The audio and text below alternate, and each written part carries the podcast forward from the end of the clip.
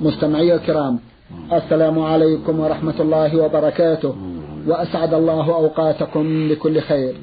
هذه حلقة جديدة مع رسائلكم في برنامج نور على الدرب. رسائلكم في هذه الحلقة نعرضها على سماحة الشيخ عبد العزيز ابن عبد الله بن باز الرئيس العام لإدارات البحوث العلمية والإفتاء والدعوة والإرشاد. مع مطلع هذه الحلقة نرحب بسماحة الشيخ ونشكر له تفضله بإجابة سادة المستمعين فأهلا وسهلا بالشيخ عبد العزيز. حياكم الله وبارك فيكم. حياكم الله. نعم. نعود في بداية هذه الحلقة إلى رسالة إحدى الأخوات المستمعات من ليبيا وقعت في نهاية رسالتها بقولها ابنتكم عزة بن خيلة. الأخت عزة عرضنا بعض أسئلتها في حلقة مضت وفي هذه الحلقة لها سؤال مطول بعض الشيء عن التسبيح. ترجو من سماحتكم جزاكم الله خيرا أن تخبروها عن الطريقة الصحيحة للتسبيح ولا سيما إذا كان في السبحة. جزاكم الله خيرا. بسم الله الرحمن الرحيم. الحمد لله وصلى الله وسلم على رسول الله وعلى آله وأصحابه من اهتدى بهداه. أما بعد فالتسبيح من أفضل القربات وهو من الذكر الذي حث عليه النبي عليه الصلاة والسلام ودل عليه كتاب الله. يقول جل وعلا في كتابه العظيم فسبحان الله حين تمسون وحين تصبحون. ويقول جل وعلا يا أيها الذين آمنوا اذكروا الله ذكرا كثيرا وسبحوه بكرة وأصيلا. والآية في هذا معنى كثيرة. ويقول النبي صلى الله عليه وسلم في الحديث الصحيح كلمتان خفيفتان على اللسان. كلمتان خفيفتان على اللسان ثقيلتان في الميزان حبيبتان إلى الرحمن. سبحان الله وبحمده سبحان الله العظيم. ويقول عليه الصلاة والسلام أحب كلام الله أربع سبحان الله والحمد لله ولا إله إلا الله والله أكبر. ويقول أيضا عليه الصلاة والسلام الباقيات الصالحات سبحان الله والحمد لله ولا إله إلا الله والله أكبر ولا حول ولا قوة إلا بالله. والأحاديث في هذا كثيرة. تدل على فضل التسمية والذكر. وقد أمر صلى الله عليه وسلم اللهم صل عليه. وقد أمر الفقراء الذين اشتكوا إليه. قالوا يا رسول الله ذهب أهل الدثور يعني الأموال بالأجور يصلون كما نصلي ويصومون كما نصوم. ولهم فضول أموالهم ولهم فضول أموال يتصدقون منها. ونحن لا نتصدق. ما عندنا مال. ويعتقون ولا نعتق فقال عليه الصلاة والسلام ألا أدلكم على شيء؟ تدركون به من سبقكم وتسبقون من بعدكم. ولا يكون أحد أفضل منكم إلا من فعل مثل ما فعلتم. قالوا بلى يا رسول الله. قال تسبحون وتحمدون وتكبرون دبر كل صلاة ثلاثة وثلاثين. فضل عظيم. الله أكبر. فيستحب للمؤمن والمؤمنة عقب الصلاة أن يسبح الله ويحمده ويكبر ثلاثة وثلاثين مرة. وفي صحيح مسلم عن النبي صلى الله عليه وسلم قال من سبح الله دبر كل صلاة ثلاثة وثلاثين وحمد الله ثلاثة وثلاثين وكبر الله ثلاثة وثلاثين فتلك تسع وتسعون. ثم قال تمام المئة لا إله إلا الله وحده لا شريك له له الملك وله الحمد وهو على كل شيء قدير. غفرت خطاياه وإن كانت مثل جبل البحر. هذا فضل عظيم. فينبغي للمؤمن والمؤمنة العناية بهذا الأمر بعد كل صلاة الظهر العصر والمغرب والعشاء والفجر.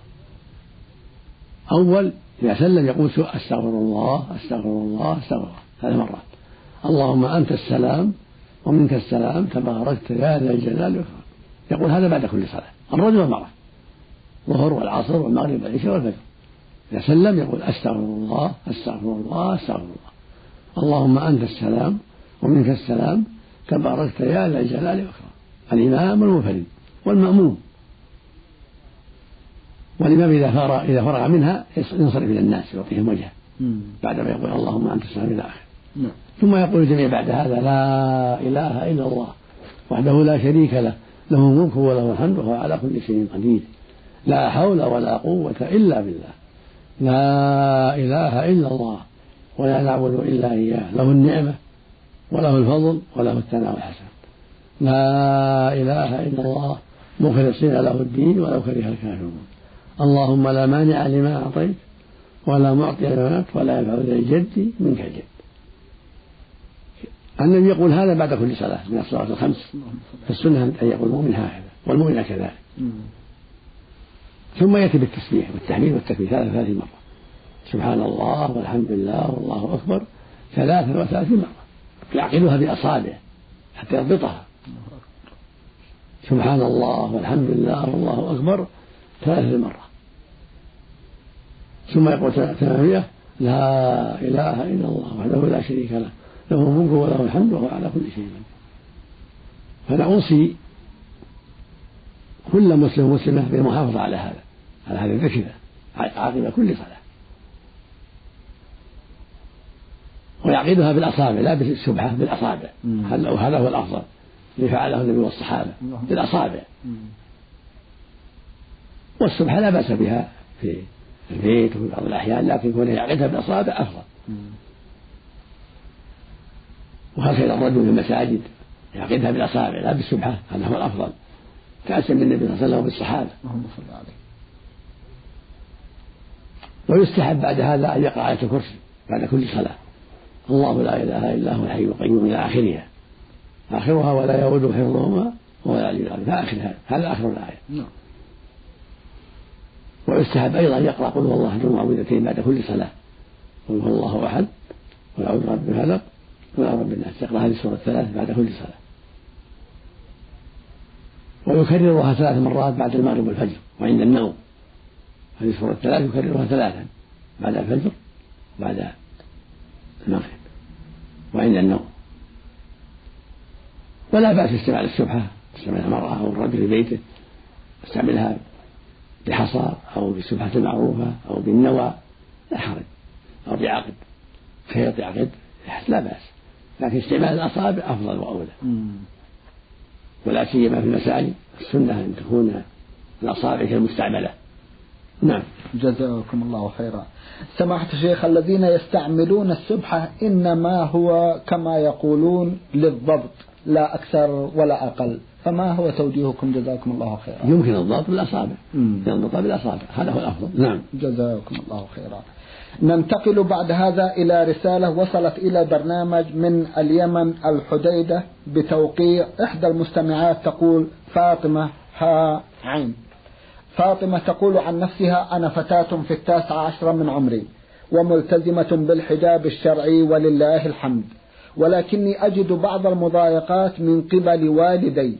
مثل إصرارهما على ظهوري على الرجال الأقارب من غير المحارم ومصافحتهم مثل ابن العم وابن الخال وزوج الخالة وابن عم الأم فما حكم ذلك؟ وهل يعتبر رفضي لذلك عقوقا للوالدين؟ جزاكم الله خيرا. أنت مشكورة على عنايتك بالدين وعلى حجابك الشرعي. وعلى سؤالك عما يهمك في دينك أنت مشكورة على هذا وهذا هو الواجب. الله أكبر. الواجب على كل مسلم مسلمة التفقه في الدين.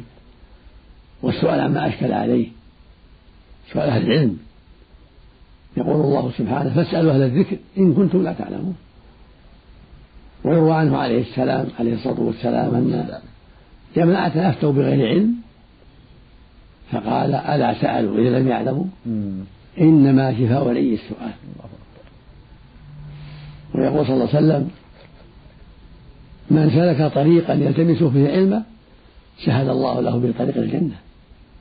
وإرسال الأسئلة إلى هذا البرنامج من سلوك الطريق. والذهاب إلى حلقات العلم من سلوك الطريق. والتعلم في المدارس من سلوك الطريق. ويقول النبي صلى الله عليه وسلم في الحديث الصحيح أيضا من يريد الله به خيرا يفقهه في الدين. من يريد الله به خيرا يفقهه في الدين. هذا يدل على أن التفقه في الدين من علامات الخير وأن الإعراض من علامات الشر. وليس لك أيها الأخت في الله ليس لك طاعة والديك في الكشف على الأقارب غير المحارم كابن العم وابن الخال ونحو ذلك. وليس لك المصافحة لهم أيضا. وليست معصية والديك في هذا من العقوق. الله أكبر. النبي عليه السلام يقول إنما الطاعة في المعروف وهذا مهم من المعروف. ويقول صلى الله عليه وسلم لا طاعة للمخلوق في معصية الخالق. كونك تصافحين ابن عمك أو ابن خالك أو غيرهما من غير المحارم الذكور هذا لا يجوز. مصافحة خطيرة يقول النبي صلى الله عليه وسلم إني لا أصافح النساء. وتقول عائشة رضي الله عنها والله ما مست يد رسول الله يد امرأة قط. ما كان يبايعهن إلا بالكلام. اللهم صل عليه. والمصافحة خطيرة فالواجب عليك الحذر والاعتذار إلى والديك بكلام طيب. اعتذر لهما بكلام طيب. وقل إن سألت بعض أهل العلم فأخبروا أنه لا يجوز. وأرشديهم إلى هذا البرنامج يسمعونه. هذا برنامج مفيد. نوصي كل إنسان أن يسمع هذا البرنامج في كل مكان. وهو يذاع في الساعة التاسعة والنصف التوقيت المحلي توقيت المملكة. ليلا. فنوصي نوصي من يستمع من يريد الخير ومن يطلب العلم نوصي أن يستمع لهذا البرنامج. فإنه يقوم عليه جماعة من أهل العلم. فنوصي كل من يريد الفائدة والعلم أن يستمع لهذا البرنامج. نعم. جزاكم الله خيرا.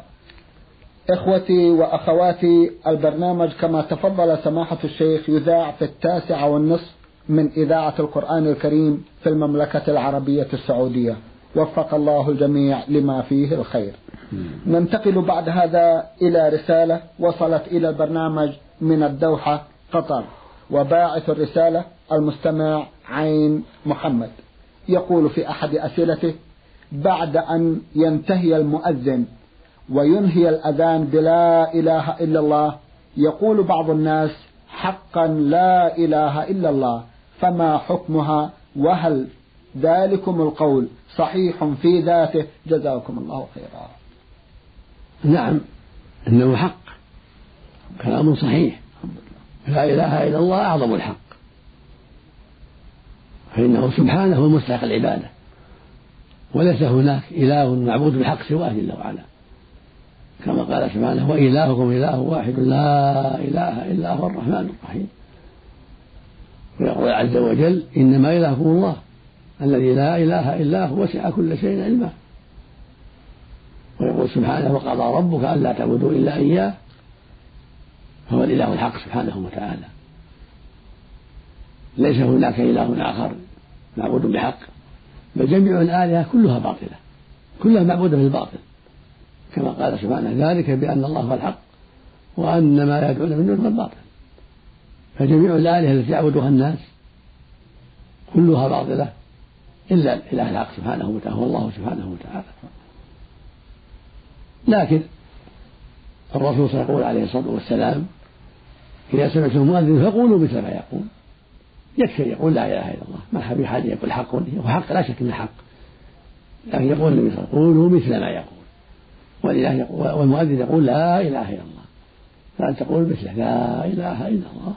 ثم تصلي على النبي صلى الله عليه وسلم ثم تقول اللهم رب هذه الدعوة التامة والصلاة القائمة آت محمدا الوسيلة والفضيلة وبعثه مقاما محمودا الذي وعدته. إنك لا تخلو الميعاد هذا هو المشروع. هذا هو المشروع للمستمع للأذان. ولا يزيد كلمة حق. الأفضل تركها. هي كلمة حق لكن الأفضل تركها لقوله صلى الله عليه وسلم قولوا مثل ما يقول. يقول مثلها الله أكبر الله أكبر.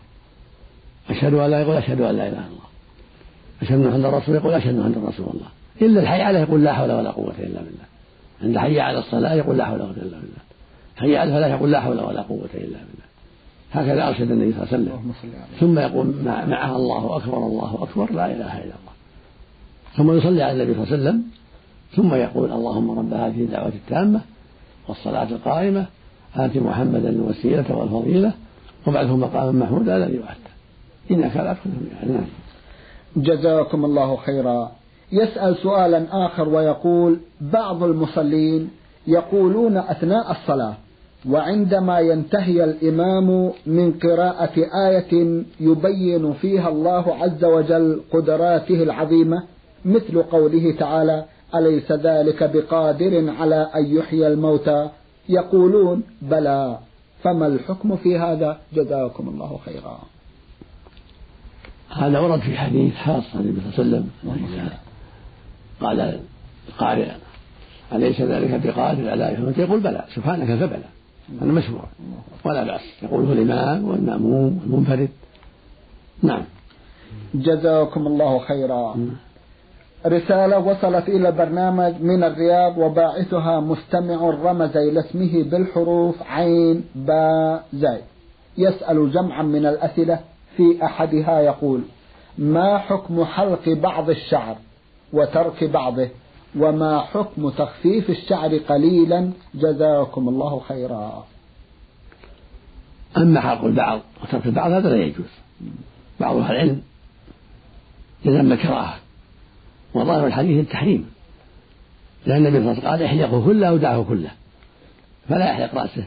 لا يحلق بعض رأسه ويترك البعض. لا. إما يحلقه كله أو يدعه كله. وإذا خفف بمكينة فلا بأس. إذا عمم بالمكينة ولم يحلقه فلا بأس. نعم. جزاكم الله خيرا. يقول ما حكم تحديد شعر اللحية أو حلق الشعر الذي يظهر في الرقبة؟ تحديد حلق اللحية لا يجوز تقدم في جواب سابق. نعم. حلق اللحية لا يجوز ولا تحديدها وتحديدها بل يوفرها ويعفيها ويرخيها كما أمر به النبي صلى الله عليه وسلم. أما ما يتعلق بالرقبة فلا بأس الرقبة من اللحية. اللحية ما نبت على الذقن والخدين هذه اللحية. أما الشعر على الحلق فليس من اللحية. نعم. جزاكم الله خيرا. بالنسبة لشعر الإبط كم هي المدة التي يجب على المرء أن يقضيها ثم يعاود تنظيف الإبط من الشعر؟ يقول أنس رضي الله عنه فيما رواه مسلم في الصحيح وقت لنا في قص الشارب وحلق العانة ونفس الإبط وقال الأظهار أن نترك ذلك أكثر من أربعين ليلة. الله أكبر. ورواه أحمد وجماعة بلفظ وقتنا رسول الله صلى الله عليه وسلم في ذلك أربعين ليلة. فالحد النهائي أربعون ليلة فقط. فإذا قارب الوقت يأخذ شاربة يأخذ أظفارة ينتر إبطه أو يزيله بغير النتر من الأدوية يقص شاربة هذا السنة. وإذا تعاهد الشارع قبل الأربعين لأن يطول بعض الناس يطول شاربه بسرعة. نعم. إذا تعاهده ولو قبل الأربعين تعاهده لعشرين يوما أو خمسة وعشرين يوما يكون أفضل لقوله قصت الشوارب. وقول صلى من لم يأخذ من شاربه فليس منا. فإذا تعاهدها قبل الأربعين الشارب والإبط والعانة والأظفار فهو طيب لكن لا يؤخر أكثر من أربعين. جزاكم الله خيرا. من دولة البحرين المستمع إسماعيل صالح التميمي رسالة يقول فيها في أحد أيام الجمعة وفي صلاة الجمعة. ذهبت للصلاة مع جماعة. وقد رأيت المسجد الجامع قد امتلأ بالمصلين. فاضطررت للصلاة مع الجماعة خارج المسجد. ولكن أثناء إقامة الصلاة كان هناك نساء فقيرات جالسات. وبعد إقامة الصلاة تقدمت إحدى النساء فصلت في أحد صفوف المصلين وهي جالسة. السؤال هل تجوز الصلاة مع النساء علما بأن المرأة كانت في الوسط ويوجد رجال أمامها وخلفها؟ ماذا أفعل والحل؟ يقول في أحد أيام الجمعة في صلاة الجمعة ذهبت للصلاة مع جماعة وقد رأيت المسجد الجامع قد امتلأ بالمصلين فاضطررت للصلاة مع الجماعة خارج المسجد ولكن أثناء إقامة الصلاة كان يوجد نساء فقيرات جالسات وبعد إقامة الصلاة تقدمت إحدى النساء فصلت في أحد صفوف المصلين وهي جالسة. السؤال هل تجوز الصلاة مع النساء علما بأن المرأة كانت في الوسط ويوجد رجال أمامها وخلفها؟ ماذا أفعل يا سماحة الشيخ؟ أفيدوني. جزاكم الله خيرا. الصلاة صحيحة والحمد لله. وهذا يقع كثيرا في المسجد الحرام والمسجد النبوي عند زحمة الناس وقت الحج يختلط الرجال بالنساء فالصلاة صحيحة ولكن يجب على النساء يتأخرن عن الرجال وليس لهن أن يتقدمن بين الرجال أو أمام الرجال. لكن إذا وقع ذلك بسبب الزحام فالصلاة صحيحة ولا يضر ذلك والحمد لله. أما في حال الاختيار فإنها تؤخر يقال لها تأخري خلف الرجال وتؤمر بذلك. أما صلاتها جالسة غير صحيحة إن كانت تقدر كانت تقدر على قائمة تصح صلاتها الفريضة وهي جالسة. لا الجمعة مع الناس ولا غيرها. أما إذا كانت عاجزة ما تقدر تقف فلا بأس. كالرجل. نعم. جزاكم الله خيرا. من الأخت ميم ميم سين من المدينة المنورة رسالة ضمنتها سؤال تقول فيه ما مدى صحة الصلوات الآتية؟ وهل هي واردة عن رسولنا الكريم صلى الله عليه وسلم أم أنها من الأمور المبتدعة؟ صلاة التسبيح وصلاة الحاجة والتي جاء في صفتها نصوص مختلفة في كتب المأثورات والأدعية ونحوها. ومن أمثلة تلك النصوص أنه ورد عن الرسول صلى الله عليه وسلم أن اثنتي عشرة ركعة تصليهن من ليل أو نهار وتتشهد بين كل ركعتين. فإذا تشهدت في آخر صلاتك فاثن على الله عز وجل وصل على النبي عليه السلام واقرأ وانت ساجد فاتحة الكتاب سبع, سبع مرات وآية الكرسي سبع مرات وقل لا إله إلا الله وحده لا شريك له له الملك وله الحمد وهو على كل شيء قدير عشر مرات. ثم قل اللهم أني أسألك بمعاقد العز من عرشك ومنتهى الرحمة من كتابك واسمك الأعظم وجدك الأعلى وكلماتك التامة. ثم سل حاجتك ثم ارفع رأسك ثم سلم يمينا وشمالا ولا تعلموها السفهاء فإنهم يدعون بها فيستجابون. ما مدى صحة هذا الحديث؟ وهل يلزمنا العمل به؟ جزاكم الله خيرا.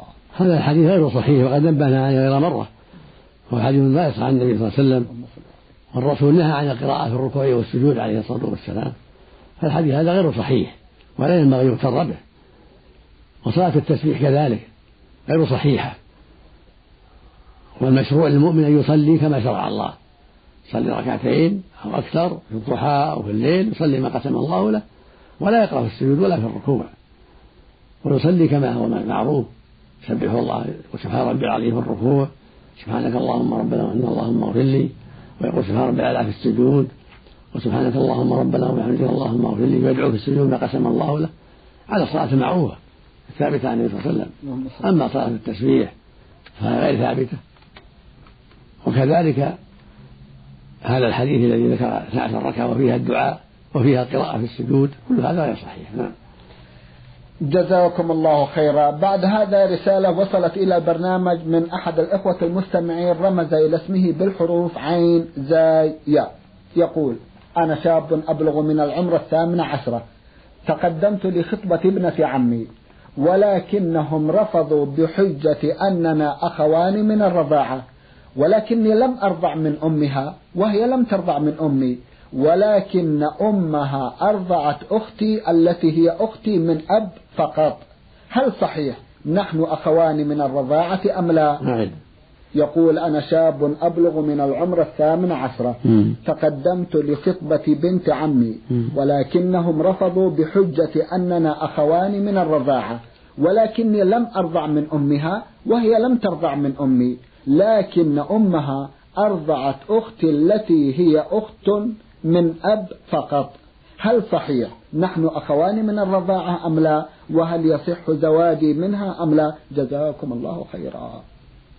إذا كان الواقع كما ذكرت في السؤال فلا حرج في زواجها. وإرضاع أمها لأختها لا لا, يسري عليها. بل الزواج بها لا حرج فيه لأنها ليس ليست أختا من الرضاعة لك. إذا كان الواقع مثل ما ذكرت في السؤال. نعم. نعم. جزاكم الله خيرا. من القصيم بريدة المستمع عبد الله الصالح رسالة وضمنها جمعا من الأسئلة. في أحدها يقول هل يجوز للمرأة أن تكلم الأجانب عن طريق الهاتف؟ جزاكم الله خيرا. وهل هناك من شروط معينة تودون بيانها؟ جزاكم الله خيرا. لا حرج في تكليم المرأة الرجل من طريق الهاتف إذا كان في مصلحة شرعية أو أمر مباح كالسؤال عن العلم أو سؤاله عن مريض أو عن سؤاله عن صحته أو عن شيء مهم لا بأس بذلك. أما إذا كانت المكالمة لمغازلة كما يقولون ولأسباب الفتنة والدعوة إلى الفاحشة أو ما يجر إلى الفاحشة هذا لا يجوز.